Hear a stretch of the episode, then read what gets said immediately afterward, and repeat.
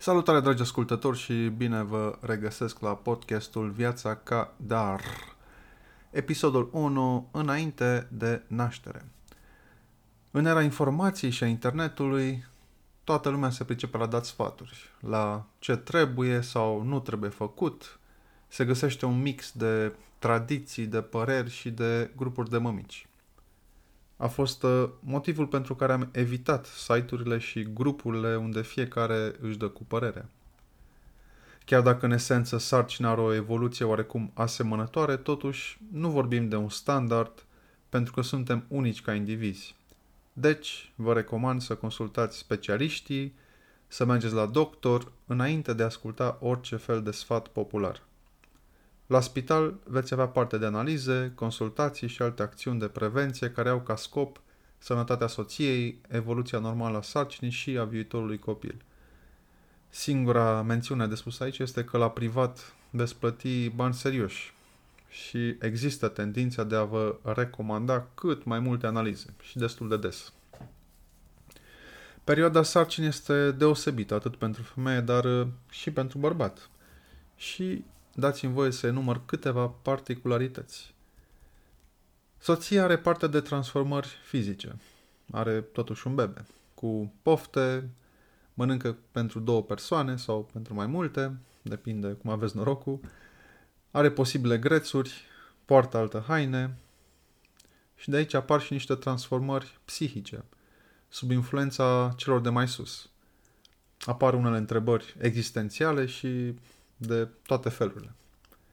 Ca bărbat, ce am făcut eu și puteți încerca și voi, pentru viitoarea mamă este a fost să fiu prezent, să fac complimente, să strâng în brațe, să, să exprim emoții, să sting poftele, să calmez vulcanul și posibilele gânduri ce pot produce sau amplifica o depresie.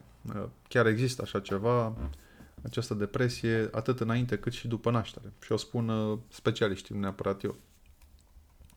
Turbulențele emoționale apar ca urmare a transformărilor uh, mărimilor la haine, o latură sensibilă rol la, fam- la femei, după cum bine știți, a schimbărilor de natură socială, pentru că nu mai există același nivel și frecvență în cazul interacțiunilor sociale și contează, a lipsei activității de la locul de muncă și alte cauze.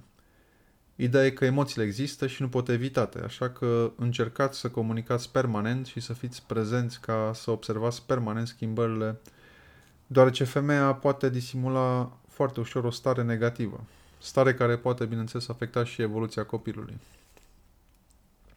De asemenea, faceți tot posibilul să fiți prezent în momentul uh, analizelor medicale, mai ales cele de la ecografie, când aveți ocazia să vedeți și să auziți viitorul copil prima ecografie vă va rămâne în memorie, mai ales că acum puteți să și primiți poze și înregistrări ale bătăilor inimii.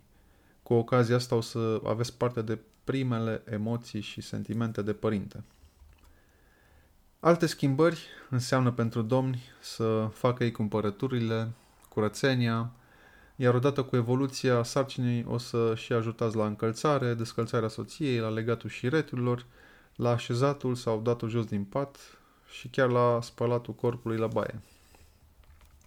În ceea ce privește ieșitul în oraș sau la alte diverse activități, începe să fie puțin mai complicat, deoarece odată cu evoluția sarcinii, crește și oboseala resimțită de mamă. Practic, energia mamei se împarte la doi sau la mai mulți. Crește nevoia de a urina, deoarece copilul apasă pe vezică. Deci, planificați cu atenție unde mergeți, cât timp mergeți cu mașina și cât durează activitatea. Aici vreau să vă împărtășesc că momentul când am mers la cinema ca să vizionăm uh, Bohemian Rhapsody, sarcina era destul de evoluată, avansată, erau undeva la 6-7 luni.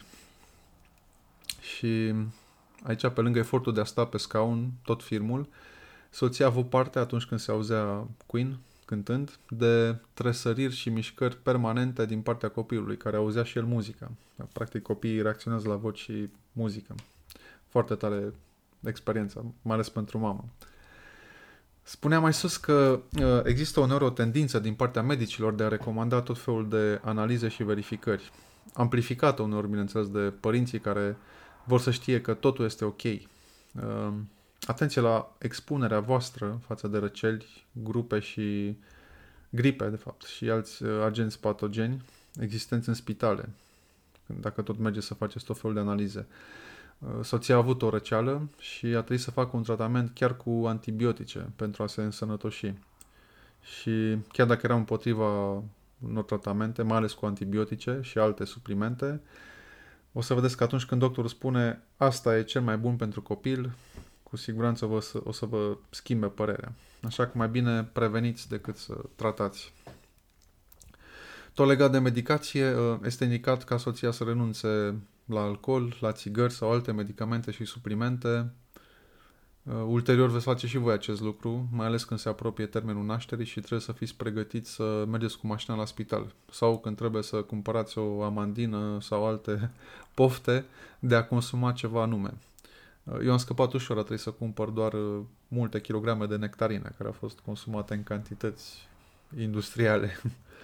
da, cam atâta în acest episod. La încheiere, pentru perioada anterioară deciziei, respectiv confirmării că veți avea un copil, vă recomand ca să savurați fiecare noapte de somn și să vă bucurați de fiecare dimineață de weekend în care puteți să răneviți în pace și să serviți micul dejun și cafeaua liniștiți.